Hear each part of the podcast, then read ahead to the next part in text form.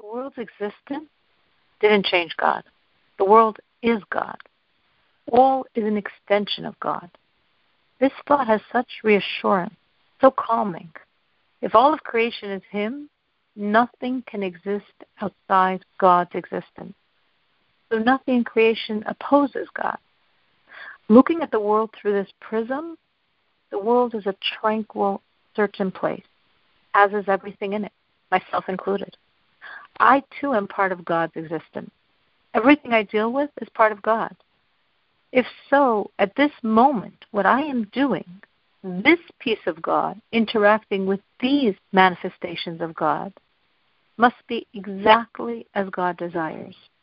And that's good. That's God.